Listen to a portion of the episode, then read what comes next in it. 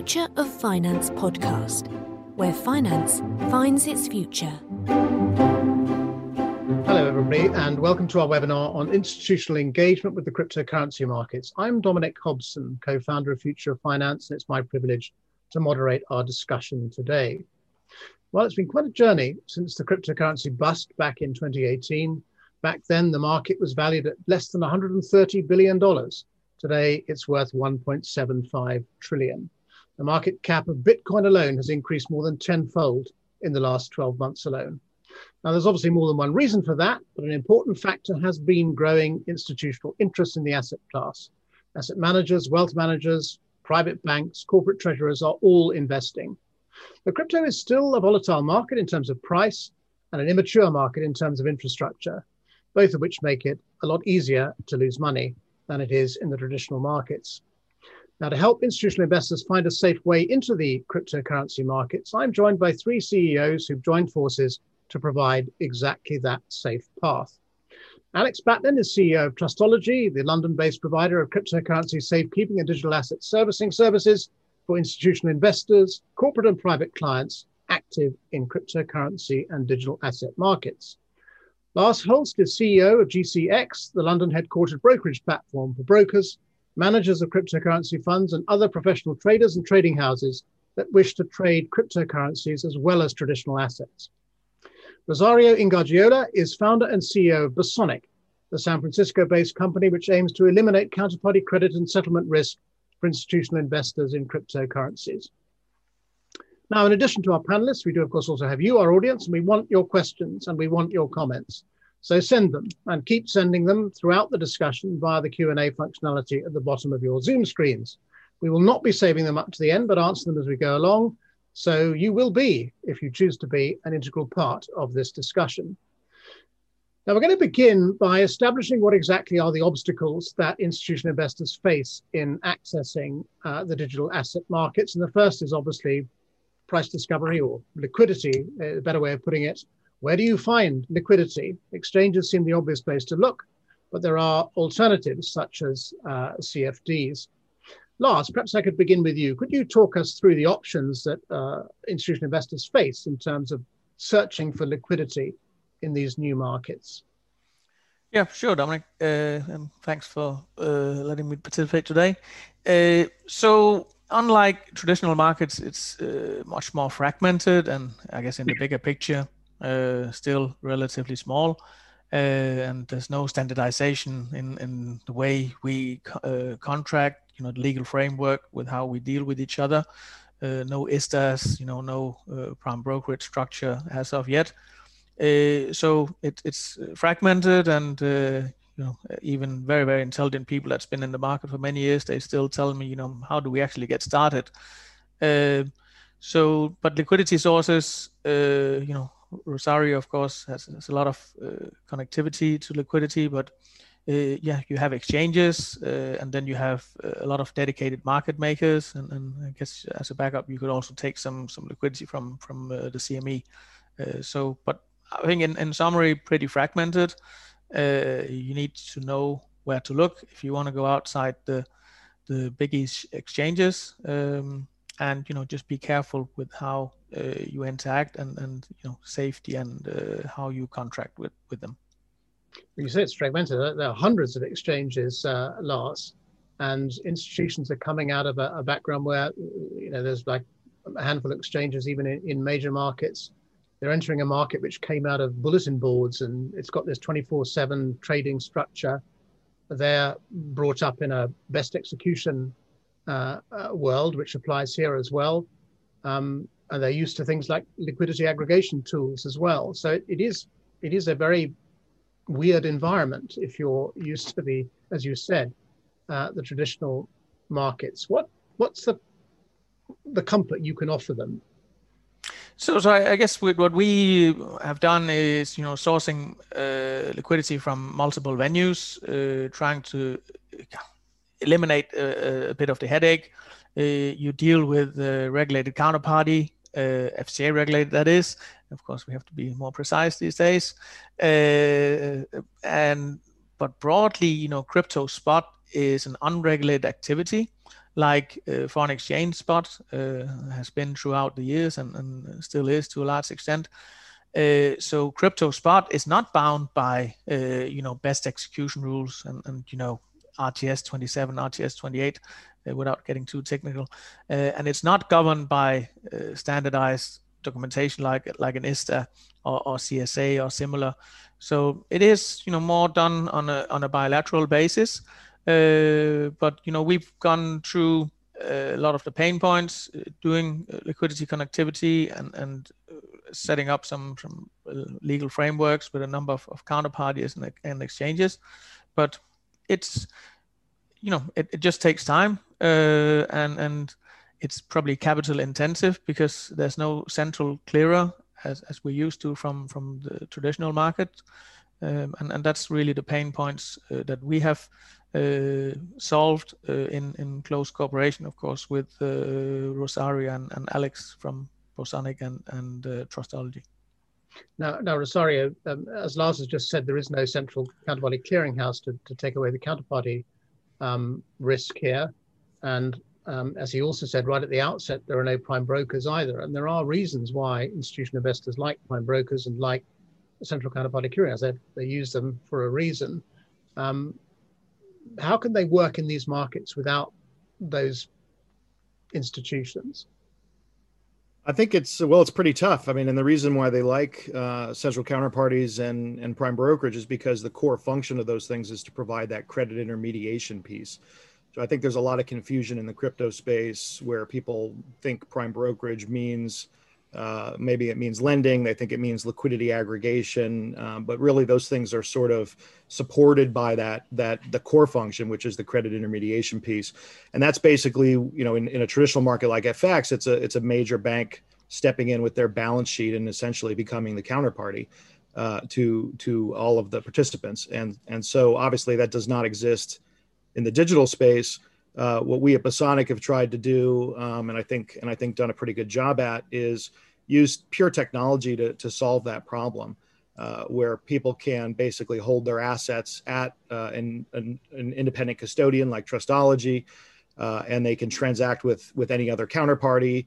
Uh, for example, GCX, um, the liquidity that they have without actually having to take any counterparty credit or have any settlement risk by virtue of how the technology is implemented. Alex, uh, you just heard Rosario um, say that his model allows people to work with the, the custodian they choose. Now, one of the things that put off institutional investors in the early days of this market was that uh, they were having to deal with uh, exchanges in particular who were, who were also acting as the custodian. There was an obvious conflict of interest there.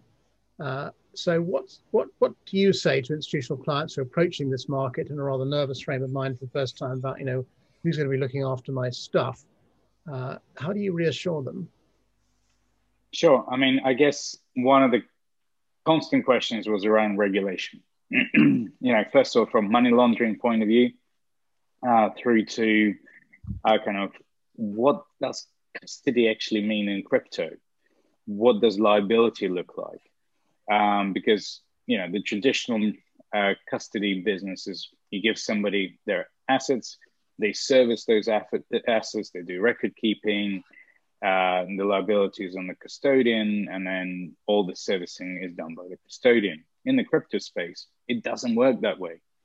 In reality, what you're doing is custodying assets uh, that are keys, not the assets themselves, because everything is protected. You know, you're no longer doing record keeping. That's the blockchain. Um, so we saw early custodians adopt old-fashioned model where you send your assets to an omnibus key uh, to the custodian, and then um, the only utility you can extract out of the assets with the custodian is the security. But you are limiting yourself to all the other opportunities that decentralized finance brings along. We're now starting to see us uh, as, as an example and other competitors of ours offering solutions which mix the old and the new. So we custody the keys, and therefore, the, um, by definition, the assets protected by those keys, but we allow maximum flexibility what you do with those assets, whether that's uh, clearing and netting uh, on Bosonic, whether it's uh, kind of automated market making uh, on DeFi with Uniswap, uh, whether you're taking liquidity from decentralized pools or from centralized counterparties. We're trying to basically bridge all those scenarios. Yeah. And I think there's going to be a lot of, uh, you know, innovation going forward, mixing centralized, decentralized services together, but in a regulated uh, manner. So this is what we bring. We bring regulation, we bring security around keys, we make sure that there are adequate fiduciary uh, and custodial controls, which is what you need. And we facilitate uh, reporting in terms of you know NAVs and all the other stuff to feed into fund administrators. So all those functions that you would expect a custodian or a sub-custodian to facilitate, uh, we're starting to bring into the crypto space with a caveat that in the crypto space, not only are you dealing with centralized counterparties, but you're actually starting to deal with decentralized counterparties like uh, DeFi liquidity pools. And that takes a little while for people to get their head around, but this is going to be the ongoing reality of the crypto space. Um, so I think it's important to be able to deal with both. As you point out, one of the things traditional custodians do is service the assets as well as safe keep them. And is this what's going on in DeFi must be increasing the need for asset servicing? What's no, the opposite. No? The, the whole point of uh, blockchain is that you incorporate the business logic of assets inside the asset itself. Yeah. It's what I call inversion of control. The old world, you had dumb, dumb records, and then you relied on the perimeter of intermediaries to um, service them and do the right things. In fact, on blockchain, you can re- inverse all of that. You put in the business logic into the asset class and the supporting protocols so that you're no longer relying on intermediaries always uh, to safeguard from a regulatory point of view or from a business rule point of view. Uh, the assets are self-protecting and self-servicing. And I think this is the massive benefit. You are cutting a huge amount of cost and risk out because instead of relying on perimeter security, uh, you're relying on essentially the asset itself being self-policing. And, and, you've never had an institution say to you, well, what if somebody hacks the smart contract which governs my entitlement? Um, it's the same risk as you have with a bank being hacked. Um, and I think, uh, yeah, there's always a risk. There are now insurance products uh, like Nexus Mutual that allow you to mitigate some of that uh, kind of uh, risk. Um, and also, you know, we've seen examples where, for instance, um, security protocols and security software used to be proprietary, and now everyone accepts that uh, you use open source, OpenSSL, for instance, uh, libraries. Why? Because the amount of people that have studied them uh, is infinitely more than a closed environment. Uh, so, the, if if you're focusing on the technology aspect to enforce the rules, the more eyes you have, which is what you have on the smart contracts, they lower the probability that someone um, will kind of ultimately not find the bug early on. So I believe that longer term, smart contract based open systems are going to be considered the gold standard of security rather than the closed shop uh, protocols where there's just not enough eyes on them. Mm-hmm. Because the people writing these smart contracts are obviously learning from experience, the quality must improve over, over and, time. Yeah. yeah, and there are thousands of people reviewing their work and frankly hacking it. yeah.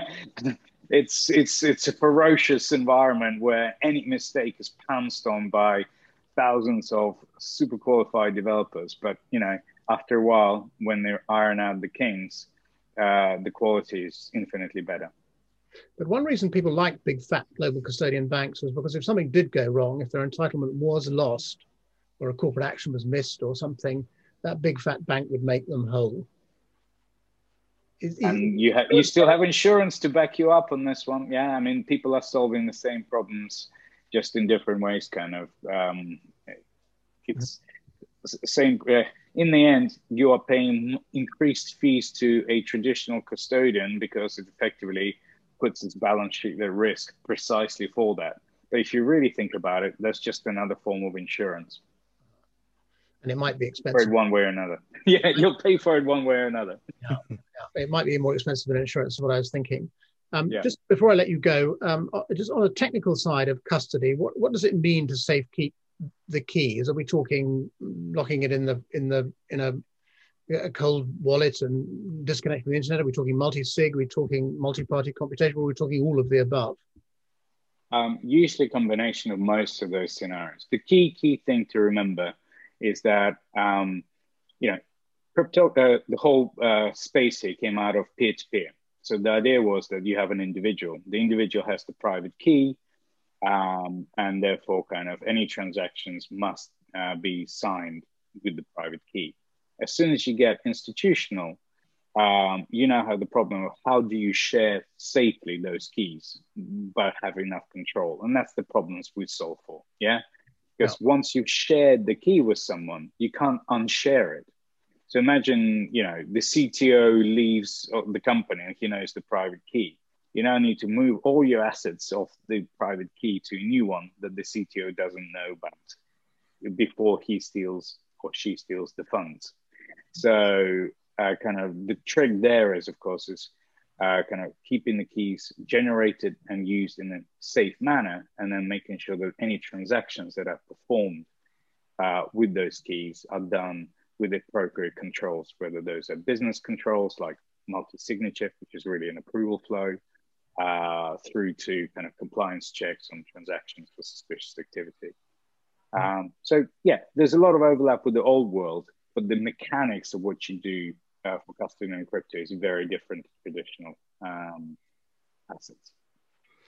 Uh, yeah, Dominic. Dominic, just to add to that, I mean, I think I think the other thing that a lot of people don't realize is that a lot of um, you know most institutional investors, particularly if they're fiduciaries in a regulated jurisdiction, you know, having control of the keys is is like self custody, right?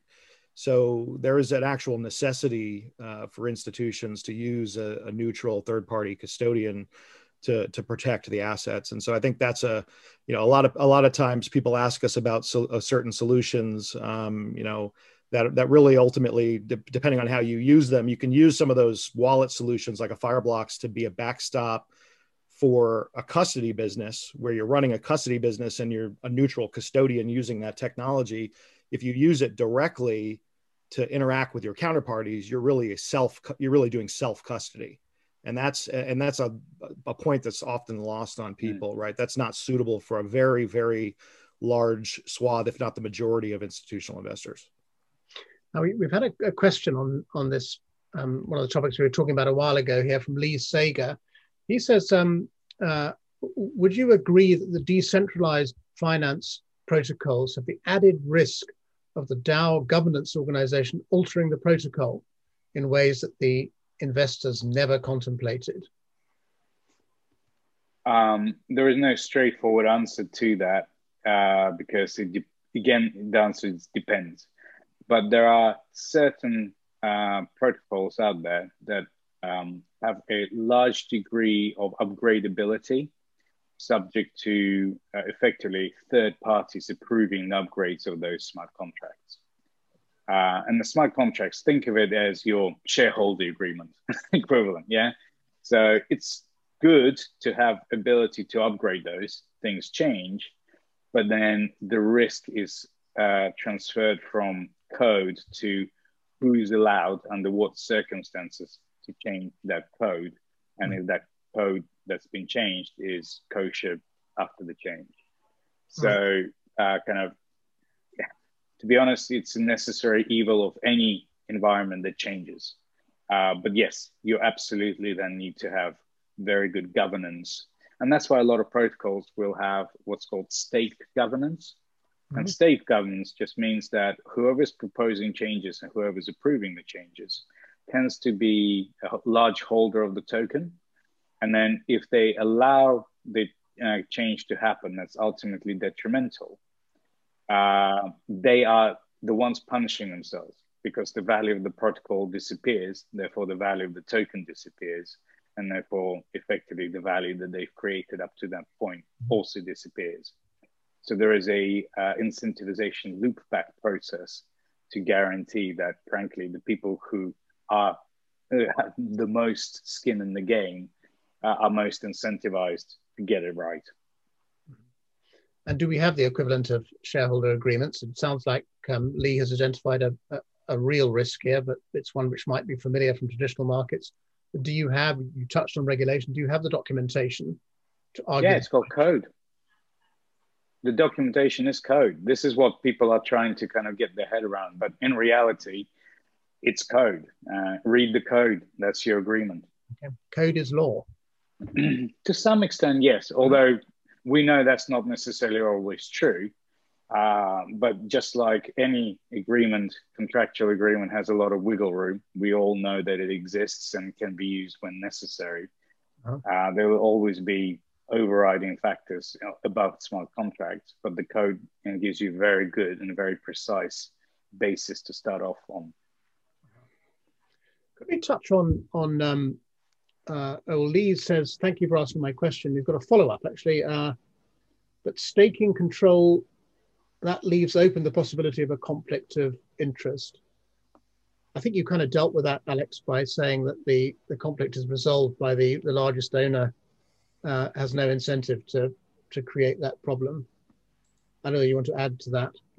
Um, There's always residual risk. Yeah. yeah so. And, and insider trading, he says. Yeah. I think he's identified a real risk there. Somebody else says the code has bugs. But mm-hmm. we we were talking about that, particularly in relation to smart contracts, which are not contracts legally speaking, as we know.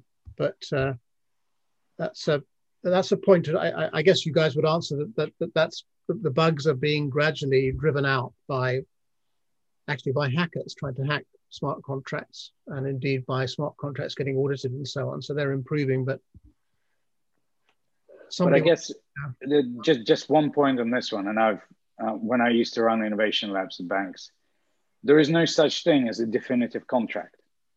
The contract is a summary of many different verbal and non-verbal, written and non-written uh, set of agreements. And therefore, the smart contract code can be and has been in a number of legal cases seen as part of the contributing body of evidence to particular uh, kind of settlement as much as any other written or verbal form of agreement. So it's not the sole contract, but it can contribute to the body of evidence when arguing a case in court. Yeah. Has the risk of somebody else is asking here, 51% attacks, has that risk gone away or mutated in some way? No, still there. And how big is it? How, what, what do you say to institutional investors? I'm very worried about 51% attacks. It's roughly about 51%.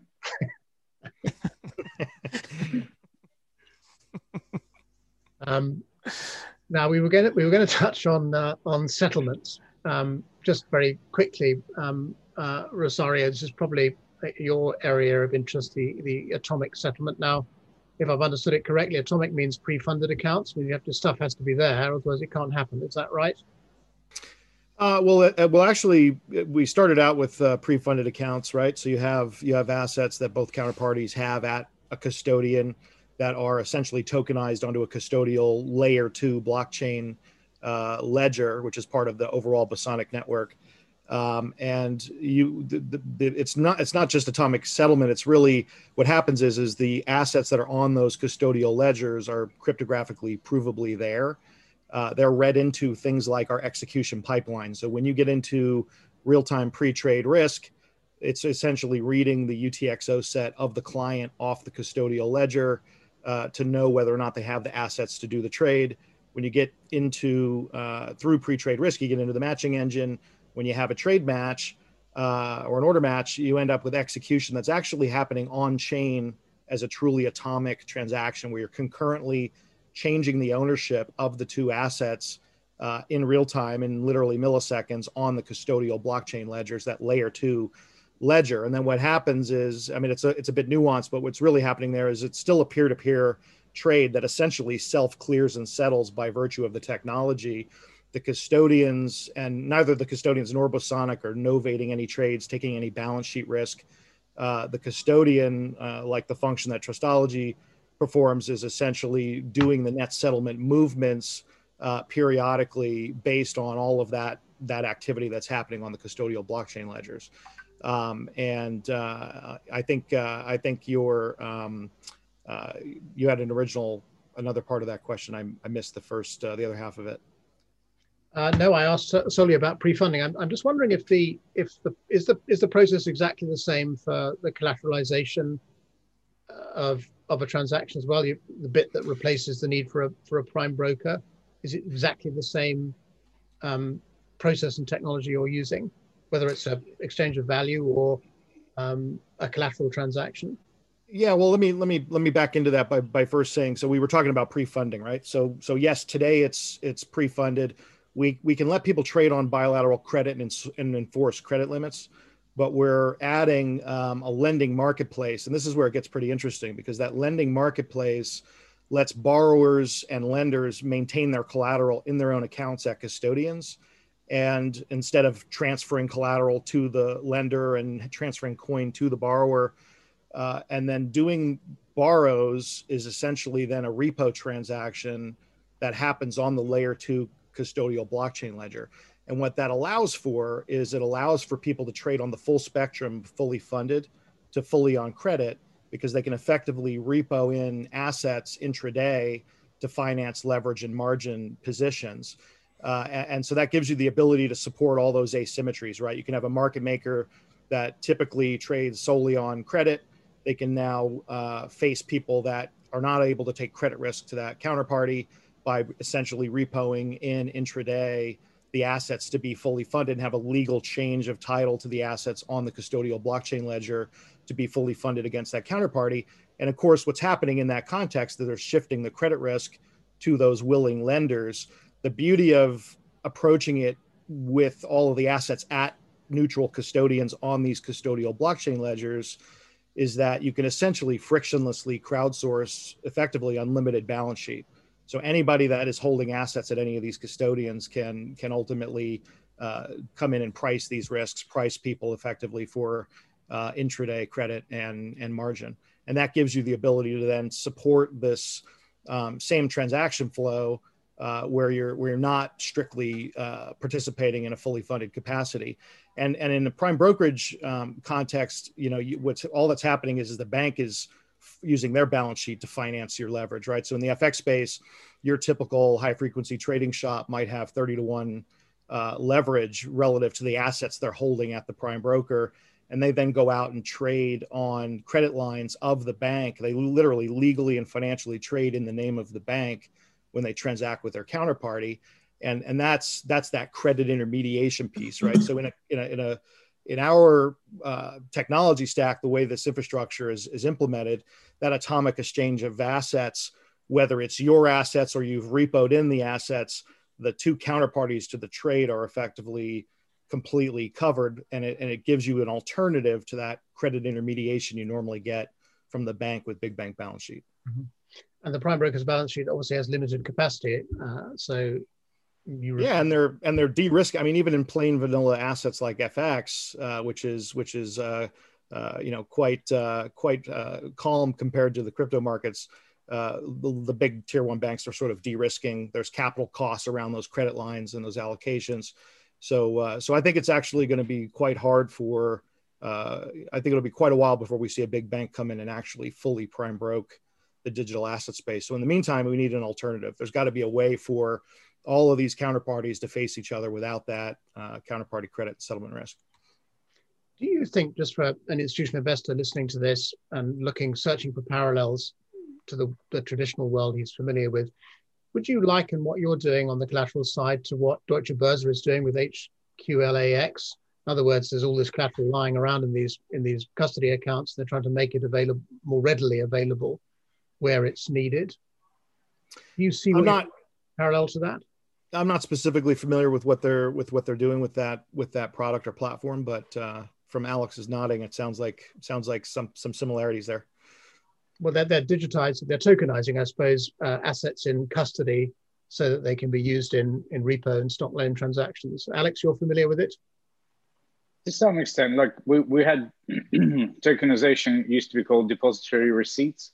yeah, uh, and uh, to some extent, and been used for a long time. Uh, the the utility here is the uh, kind of the common distributed ledger that binds all of these entities together. Yeah, in the old world, you had each exchange, and if you wanted to dual list, it was a nightmare, and then you had to have Computershare and others to move all those uh, kind of tokens around. Uh, we now have effectively a global ledger, yeah, that everyone's comfortable with, and that removes so much pain because I'm not having to dual list it and so on, assuming using one blockchain. Because now we have multiple blockchains, which means potentially cross-listing across multiple blockchains, which in itself is a technical problem. Uh-huh. Uh, but I guess kind of um, look, all these things have been done to some extent in a centralized world. The key here is the 24/7 global infrastructure, and then what we're seeing here is this massive ecosystem of highly integrated financial services. Yeah, uh, otherwise known as DeFi and CeFi kind of merging in together. Because as soon as I issue a token, uh, whether it's a security token, whether it's non-fungible tokens representing art or non-fungible token representing a legal agreement like a bond, people think of NFTs right now as a of art and crypto kitties, but in reality, I believe the vast majority of NFTs going forward will be uh, kind of commercial agreements and contracts uh, that are non-fungible. All those assets become immediately available for uh, kind of collateralization, um, trading, uh, hedging through the ecosystem of kind of highly in- integrated solutions, DeFi, CeFi together. That's the power of it, yeah. And I think until people, it's easy. I've talked to a lot of people coming from the institutional side, and they have all these preconceptions about what DeFi feels like it and then they actually try it and they go oh shit this is so much better. And to be honest you know i i would encourage everyone to just freaking try it because if you just talk about it you'll never get it. You have to try it out. Um, and then you'll see the, the delta. I, I don't know about kind of rosario lars views but i would thoroughly encourage stop listening to us try it out for yourself and then listen again to us and then i think it'll make a lot more sense uh, I'm aware of at least one organization trying to uh, put depository receipts onto a blockchain. So your, your dream may, may come true in one sense. Um, I, am yeah. glad you mentioned DeFi because I'd like to bring Lars in at this point. Um, uh, you know, just try it is is um, Alex's ad, ad, advice, um, and of course, institutional investors are looking at what's going on in DeFi. They're looking at you know yield farming, uh, looking to capture yield, uh, for very obvious reasons. They're not getting much in, in the traditional asset classes. So, should they just do it? Just try it. Uh, I think uh, I think that's a difficult sell. Uh, maybe I should try that in my pitch tomorrow. I'll try and make five cold calls and just try it, you know, for the sake of it. So I think uh, there's of course been a number of uh, reports. I actually just read a report this morning from from Crypto Valley and and Zug, and still uh, you know, what are the barriers to institutional adoption? Uh, still, regulation, counterparty risk, and safety of funds. You know, they remain the three uh, main points. Uh, and I think I, I, read the same in the Fidelity survey last year. So, if, if and of course, I think we we collectively need to to address this. Uh, and um, I don't think it's uh, amongst the clients that I talk to at least where uh, the just try it uh, will will work. I, I, wish actually, Alex, but I so maybe you can say we try harder. Um, but I, I, think you know we need to address the concerns uh, that these institutions have. Uh, we work on the regulated framework, uh, three of us actually. Uh, so we we are you know regulated by nature, and we're also on the new FCA crypto asset register. Um, we don't do uh, self custody that that both Rosario and Alex they uh, addressed a, a, while ago. Because I, I just think uh, that, that wouldn't work. It wouldn't fly. Uh, and of course, uh, counterparty risk. Well, I, I, guess that that's the whole part. That's what we need to eliminate in in this brave new world in in so many ways. Uh, I think we are we're only scratching the surface of, of where we're heading and uh, I'm by no means as as technical as Alex. That's why I work with with people like Alex. Um, eh, you know, trying to to build some some institutional rails for for for for the new uh, world and and i see so many similarities and so many ways i also come from the fx world as rosario and of course you know it was a good time. Uh, we made good money uh, but we also know uh, where and, and how it's inefficient. And i uh, in, there's so many ways where uh, uh, the the crypto and digital can can essentially address that. And i think we're only seeing the beginning and i'm not talking about bitcoin in 100000 or 200000 because i don't really care about that.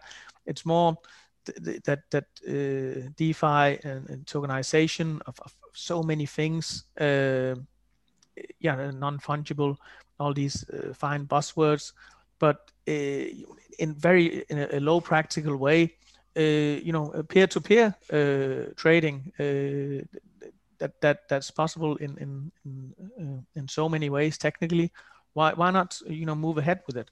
Why not try and and, and make the financial service system more more efficient. And I think we, we all three are addressing it because in, in so many ways, if we're honest, the crypto trading is still very, very inefficient, you know, uh, super inefficient. So we, we, I spent 20 years in FX, uh, you know, where we could uh, execute and do the whole, full li- trade life cycle in, in milliseconds and then it made went to microseconds, etc., etc. I'm, I'm not saying we, we need to go there anytime soon, uh, but uh, we are gradually, all three of us are, of course, trying to address and, and make a business around the inefficiencies in, in crypto. Uh, we're trying to address the concerns, you know, we, we regulated, uh, we're credible, uh, and and uh, you know we we're we're not counterparties to to the trading. So I at least see that that's the the the purpose and, and the okay, mission. Well, this, is, this, is, this is actually a good point to talk about why why the three of you are working together. But just before we do that, um, Alex, as a, your your um, joke or riposte about the risk of a 51% attack is 51%. Our, our attendee has come back as a 51% plus China, so the risk is actually bigger than than 51%. Um, but before we, which is a good point, I guess, but before we um, uh, uh, uh, start to, to talk about the issues more generally, perhaps I could ask each of the three of you to explain why it makes sense for you to to work together. If you can just very briefly in your own words describe why you thought it made sense to join forces with your two counterparts here and what why that is, you know, what are the benefits of doing that for institutional investors as as briefly as you can. And perhaps um, Lars has touched on this already. Perhaps I could start with you, Rosario, to give us, you know, why does this deal make A for you and B for your potential institutional clients?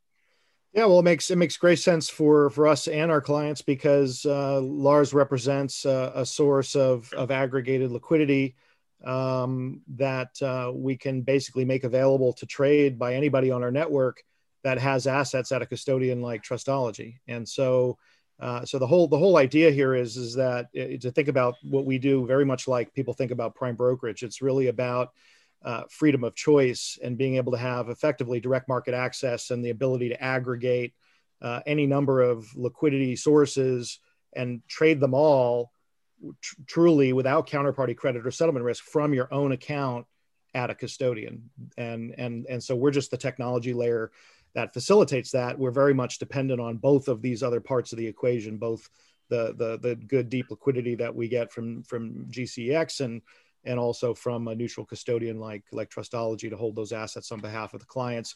And, and I think one of the things that um, you know is is is really important uh, is is just the fact that we're totally custodian agnostic. So institutional investors, they all have different sort of lenses they're looking through. They they want to have freedom of choice of how they custody their assets.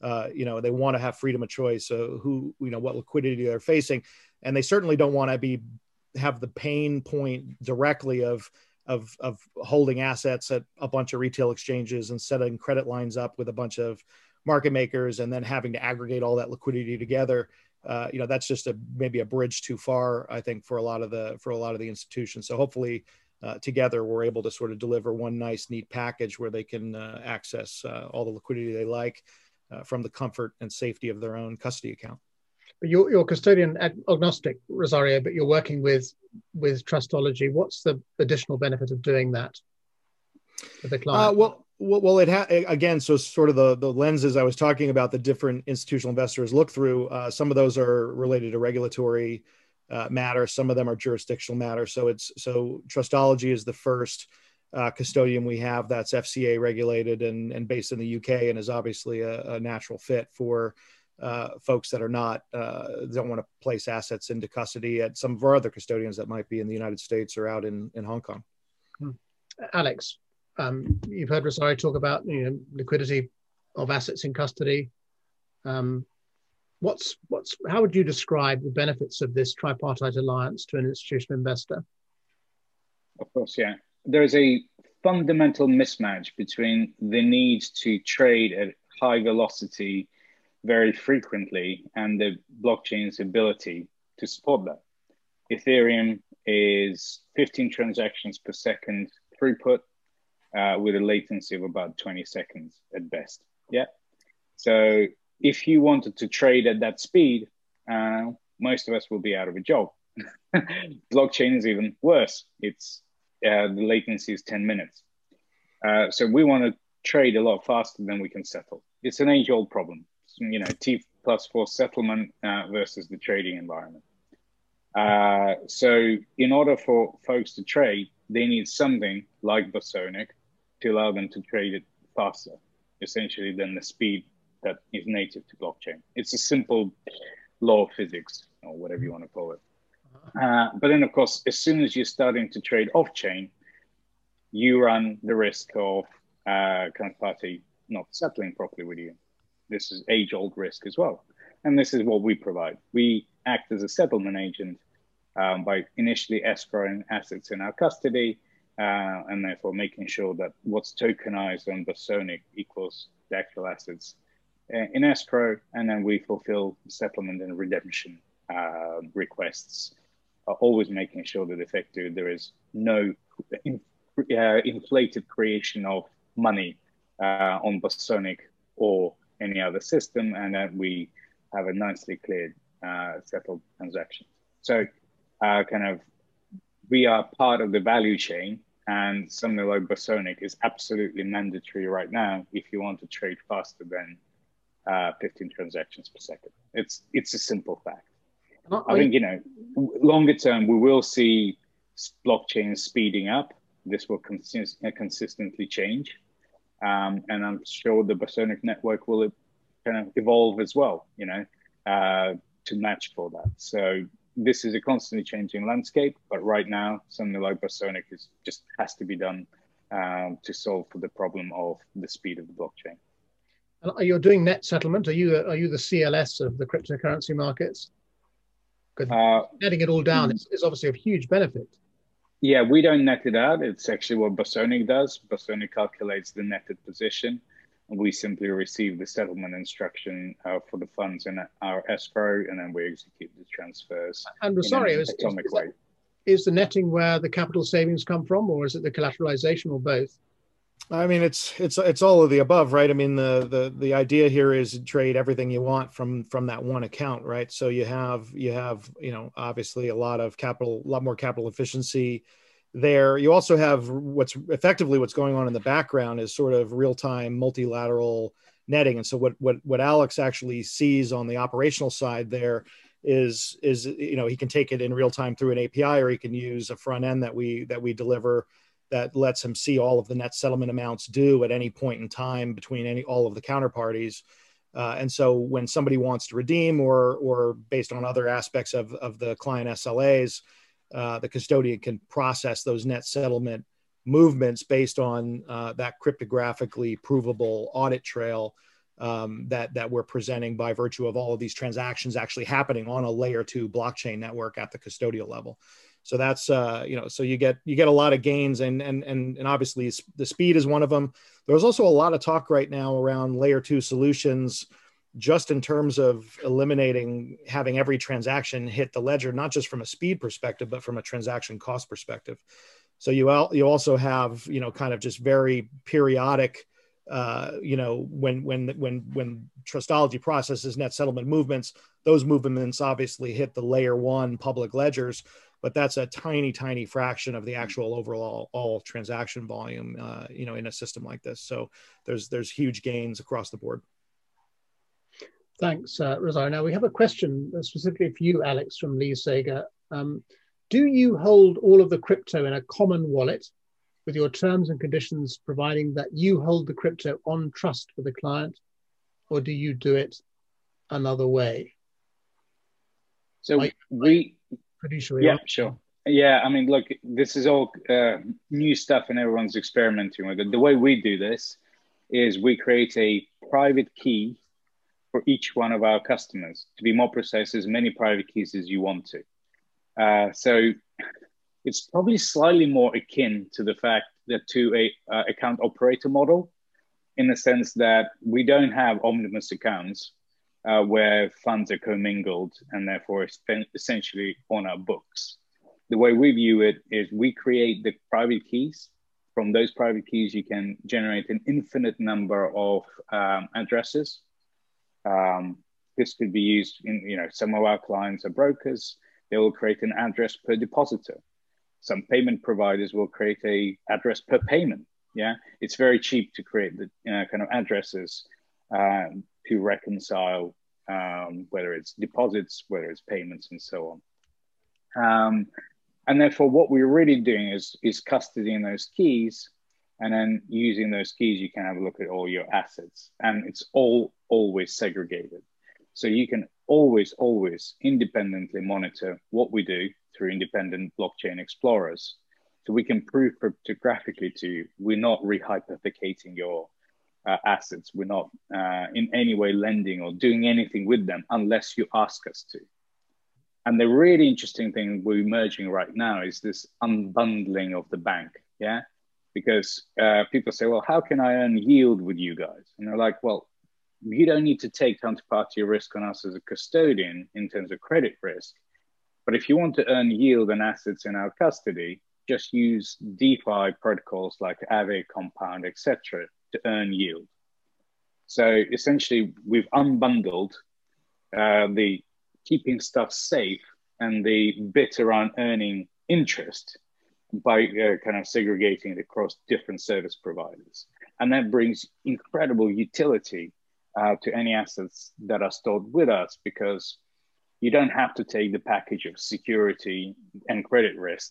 You can unbundle those two and get the best uh, of both worlds in an open architecture. And those deposits in in DeFi instruments are even better are collateralized. Um, depends, yeah. So some are collateralized uh, at 150%. Uh, in fact, most collateralization right now uh, on DeFi is at about 150% because it's anonymous. You don't know the counterparty and you also are faced uh, kind of building in the market risk. And that's why a lot of people rule of thumb about 150%. What we're seeing is an emergence of lending, uh, like Rosario, uh, Rosario was saying, and, and there's different models for that. But one of the unique positions for a custodian like us is essentially ability to dereference an anonymous address or sets of addresses uh, to a particular uh, customer.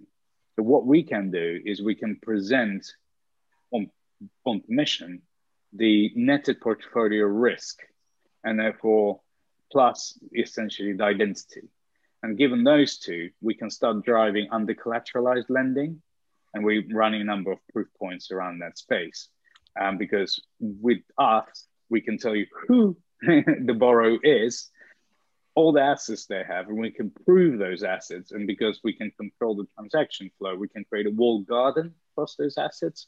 And therefore uh, a lender is safe in the knowledge that they can lend against their portfolio uh, to a high degree of reasonable assurance. So i think this is really exciting where i think custodians will have a unique position where we can start attacking the uh, under collateralized uh, lending value propositions well, it sounds it sounds good. You've got a, a, an account which is not an omnibus account; it's a it's a segregated account. You've got mm-hmm. capital savings. You've got um, collateralized risk. You've got counterparty credit risk dealt with. You've got you haven't got to pay a uh, for a prime broker's balance sheet. Um, and this is all created by the alliance of, of your of your three organizations. Now, I'm I'm wondering. We've got about ten minutes to go now. I'm wondering if we could talk a little bit about where this is all going to to end up. Could we talk a bit about the type of firms we see becoming active? Um, and I'm talking here really of traditional firms as opposed to um, to firms that have been in the crypto market for some time. And more specifically, are we seeing um, high frequency traders come into this sector yet, or is it still too slow and too expensive in terms of infrastructure for that to happen? Is the connectivity simply not there? Who are we seeing come? Is my is my question to take advantage of what's going on in these markets. Well, Lars, one for you, I think. Uh, well, uh, I definitely see some high frequency guys entering because uh, it, it's like you know almost a candy store, uh, you know, the, the, crypto market because it's it's so latent and and so inefficient uh, that you can do arbitrage that uh, you know we we haven't seen in FX for for as long as I remember. so I think they're already there, and I don't think it's a coincidence that if we look at at what I would call the biggest market makers. I can't.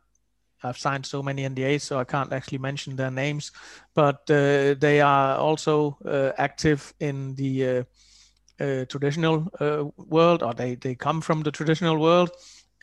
I think we can say that there's, there's, a bunch of Goldman Sachs guys that have gone in different directions. I, I guess it was a bad bonus season, and then they uh, you know set up whatever. Uh, so so I, think you can see almost who's who uh, in in in a lot of crypto market makers from Goldman and Morgan uh, and and elsewhere. So I I definitely think uh, we are uh, seeing them already. On the on the client side maybe less so because a lot of these guys even the big makers they they still you know cloud hosted. So it's not like we it, it is we're still not talking you know uh, microcent uh, microsecond uh, co-location and stuff because that's not relevant at all. Uh, but still ample uh, arbitrage opportunities.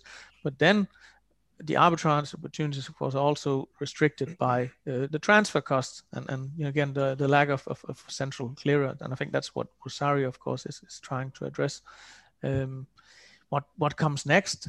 Uh, when we talk about crypto today, uh, it's it's primarily around exchange tokens, um, but really, I personally, uh, and I'm not an evangelist all of a sudden, but I, I do think that the next wave with with security tokens uh, and, and you know, tokenization in general uh, is, is, much is much more interesting actually in, in so many ways because then, then that's where again we will see uh, the the efficiencies uh, and we sit here, you know, uh, kind of in, in the Western world, and you know, we all uh, from banks, etc. Really, uh, the use case for for uh, blockchain and and uh, security tokens, etc., is is more in in the emerging markets. If we're honest, you know, I, I can transfer dollars in in a second to Rosario and, and, and Sterling to to Alex. So. you know that it's not that inefficient but the inefficiency uh, look look at the people in turkey now. Uh, oh sorry fx insider. But uh, you know erdogan he fired the, the there was a massive uh, change in, in the value of turkish lira over the weekend. The poor people in in turkey if they wanted they couldn't do anything because they have capital restrictions. So hey uh, blockchain or, or, any digital uh, asset would would be a huge uh, benefit for for these people more more than than us really. So i think the you know we're only scratching the surface and and the next wave and and the next five to ten years it this smells like like fx 20 years ago uh, to me in so many ways. Uh, and I think what, what we are doing here and and uh, the, what what we have, have achieved so far is, is really only the beginning of something much much uh, bigger uh, yeah, and you know, let let's see. Uh, part of the solution, uh, part of the, you know, the answer is also to an extent uh, regulation. I know that's a bit uh, counterintuitive, but that we we we trust each other and there's a trusted framework that that we work with. Um, yeah, I, I, I think the that's a glorious uh, road ahead of us really. Thanks, Lars. Um, we've got a couple of questions here. Into our last five minutes now. Um, I'd like to pick up before we leave what you had to say about security tokens. But um, we have a question here from Oluyemi Ajiboso. He says, when are we likely to see the commingling of crypto and legacy assets on FI books? And how will the intraday fluctuations be likely managed? So we, the world you were looking forward to there, uh, Lars, in which um, this technology, this way of doing things starts to invade the conventional securities markets, these two things are going to have to live side by side, not just in terms of infrastructure, in terms of trading houses, but actually in terms of, of how these things are, appear on the books of, of financial institutions. Um, you're nodding, Alex, which I hope means you have something, um, a sensible answer to Oluyemi's question. Um, I guess the, the first movement will be a sub-custodian arrangement. Uh, it'll be extremely inefficient because uh, all the big custodians are not going to be replacing the uh, general ledgers. So there'll be a requirement to synchronize the decentralized ledger with a centralized ledger. Um, I would guess probably through a bunch of Swift messages. Yeah. So there's going to be uh, kind of really ugly hacks to start with. um, and then, of course, the issues around accounting. You know, uh, how do you treat Bitcoin? Are you treating that as a commodity? Are you treating that as uh, as money? And some of those questions, especially in the US, are still not fully resolved uh, because different regulators consider them as as both in some cases, which is quite unique. So there are some accounting challenges. Um, and then, of course, kind of how do you treat with counterparties? Yeah, especially with DeFi, we're going to see huge problems around how do you treat a decentralized liquidity pool. Now, interestingly, we're seeing a couple of things. So, for instance, in I think it's Constant, they've they've now put legislation forward to recognize a decentralized autonomous organization, which is really just another word for a smart contract, as a legal entity in its own right. Once we have that legal framework, it makes it a lot easier because you can start looking at AML risk, counterparty risk of a smart contract like you do with any company. So I think that's going to resolve a lot of issues there. We also had some clarification around legal ownership based on private keys. The Switzerland recently introduced legislation that basically said ownership of the private key does actually equate to ownership of an asset, which again was legally a blank spot. Um, but that then confirms, at least in Switzerland, uh, that if you go to court and you can present the private key, you can prove in case of dispute that you own that asset as a result of that. So I think we are starting to move towards uh, legal recognition of ownership of private keys equals ownership of assets, and then uh, legal recognition of decentralized autonomous organizations as yet another form of a SPV, effectively. Um, so that helps. And then the question is accounting for sometimes highly, highly complex scenarios. You know, we're seeing interest bearing tokens on DeFi right now that are effectively made up of collateralized Ether in a, a CDP, uh, which then was lent out to Compound, uh, which in itself was then used as a hedging product and then sold uh, on a market. Try accounting for that. so, uh, kind of, I think that is going to be blowing some people's minds in terms of how you account for, you know, P and L and all that kind of stuff um, on chain. So I think there is hmm. kind of to echo Lars, we now have this amazing ability to apply the full weight of financial capabilities that we got used to with assets like securities and cash. But now we're going to have this massive veracity of different assets from digital art uh, potentially being collateralized and uh, the full weight of financial services being applied to that. Um, but then how do you account for that? So I think it will take time. Will people will go in with the more simple instruments like ETH, BTC, then some more well understood uh, kind of other tokens, and then we'll start looking at the complexities of accounting for uh, the liquidity pools which to me is the more exciting aspect because you now have set protocol and a bunch of other capabilities that are pooled assets of variable different risk, fungible, non-fungible tokens. Right, well, um, but but it, it, will take time. Yeah. um, sadly we're out of time now, but we'll, we'll I'd like to round this off with with some a, a, final question about about security tokens. But before we do that, um, Alex, perhaps you could just answer this question from Alex Powell. Koine found crypto custody too hard to get off the ground. Why will you be different? Um, I think it is a tough business. I think we, you know, look, I'm a technologist, and we always took it from a technology point of view. Yeah, and I think um, we've seen some competitors who took it very much from a uh, kind of here's the old school of how we did it before, and therefore we just apply that to uh, kind of the new world. And I think what we've tried to do was to deconstruct and said, look, there are new fundamentals, and we have to build a solution that respects the new fundamentals, but doesn't forget to address the needs of customers coming into that market. And it's really, really tricky to get the balance right. But I think blockchain is very much a techie uh, kind of um, bottom up experience. So if you if you ignore the tech, I think you will fail. But equally, if you ignore the business side of it, you will also fail. And perhaps sometimes people won't be able to strike that correct balance all the time. Yeah, and I think just to just to add to that, and I think this is a really important point. You know, and you and when you're if you're out looking for a custodian, I think I don't think you want custodians. I mean, the custodians that that uh, that are in the space are quite small uh, even despite some of the cap raises that we're that we're reading about with some of them. I, I don't think the custodians can build everything themselves and be an island, and and, and that means you know be careful. You, you know, I'm not sure custodians should be building out you know all of the trading kit and you know becoming a venue and becoming a principal to the transactions and the whole nine yards and trying to use their balance sheet uh, to give people leverage. And I mean, you see this stuff happening across different custodians. I think I don't think anybody but the traditional custodians have the balance sheet big enough to sort of play that game. So I think that's another uh, thing to be careful about because you obviously you want to have a custodian that's uh, that's solving their particular piece and uh, going to be around for the long term. Long term.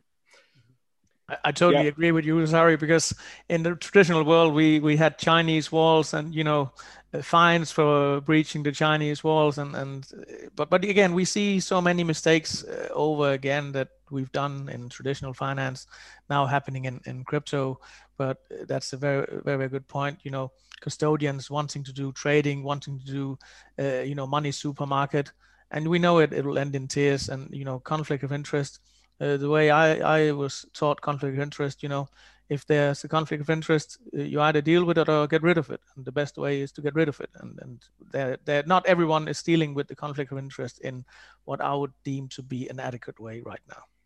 But yeah, we'll and, I don't, and, and I don't think that means. I'm just sorry, real quickly. I don't think to, I don't think that means custodians shouldn't be doing things like staking and tapping into DeFi on behalf of customer requests.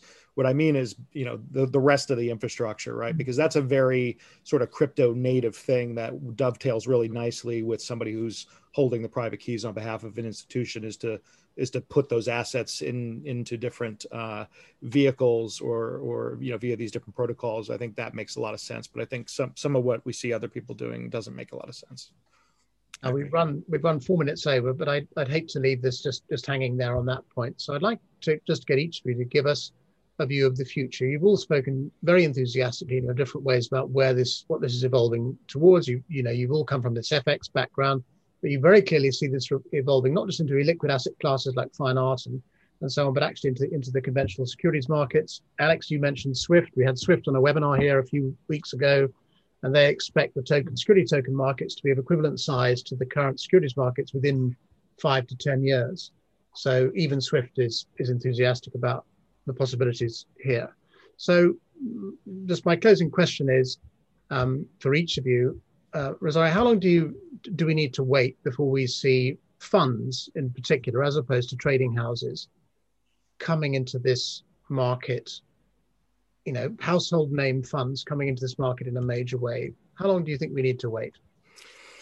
I mean, I think it's I think it's starting to happen now. I mean, the first the first wave. I mean, first of all, what used to be institutional really meant family office and high net worths. I think that has changed in the last four or five months, right? we now obviously you can see the corporates you can see real institutional uh, demand we certainly you know we're in the middle of you know working with traditional wall street firms to to set up full blown trading desks in crypto on behalf of uh, their their internal trading teams and and for execution on behalf of their clients. So so it's definitely happening. The demand is there. The demand is is uh, you know is is real. And I think um, uh, I don't know if that was you were trying to get specifically to the point of of uh, of security tokens, but I think I think the the first wave that we're seeing is really people that are you know in the last few months are people that have been come in dip their toe in through very white glove kind of services where they go to a big name and they say help me acquire some bitcoin obviously that's gonna that's gonna cascade into sort of the people that are more actively uh, trading these assets that are also traditional funds and fiduciaries and i think that's i think that's accelerating as of now i think the securities tokens uh, market is a little bit longer of a tail, but I but I agree with Lars and and I think probably Alex that this is th- this is not a 10 year long tail. This is this is converging faster than I think people understand, uh, and I think we're going to see a lot of issuance that happens natively digital. Uh, and once all of the regulatory and, and technology and clearing and settlement stuff all lines up, uh, there will be you know much lower barriers for people to go that route, and obviously they're going to get a lot more efficiency, save money, get greater reach, and and and realize all the benefits of this sort of new uh, this new uh, digitized world. Lars, are BlackRock and Capital International and um, Janus Henderson bashing down your door already, or must we wait a few years? Uh, not yet, um, but you, would probably be, be surprised. Uh, I guess like Rosario, uh, that that we actually have a you know a couple of, of I would say tier one names that that we work with uh, one way or the other. Uh, I think, of course, also Wall Street Bank. You know, are they are they not uh, active?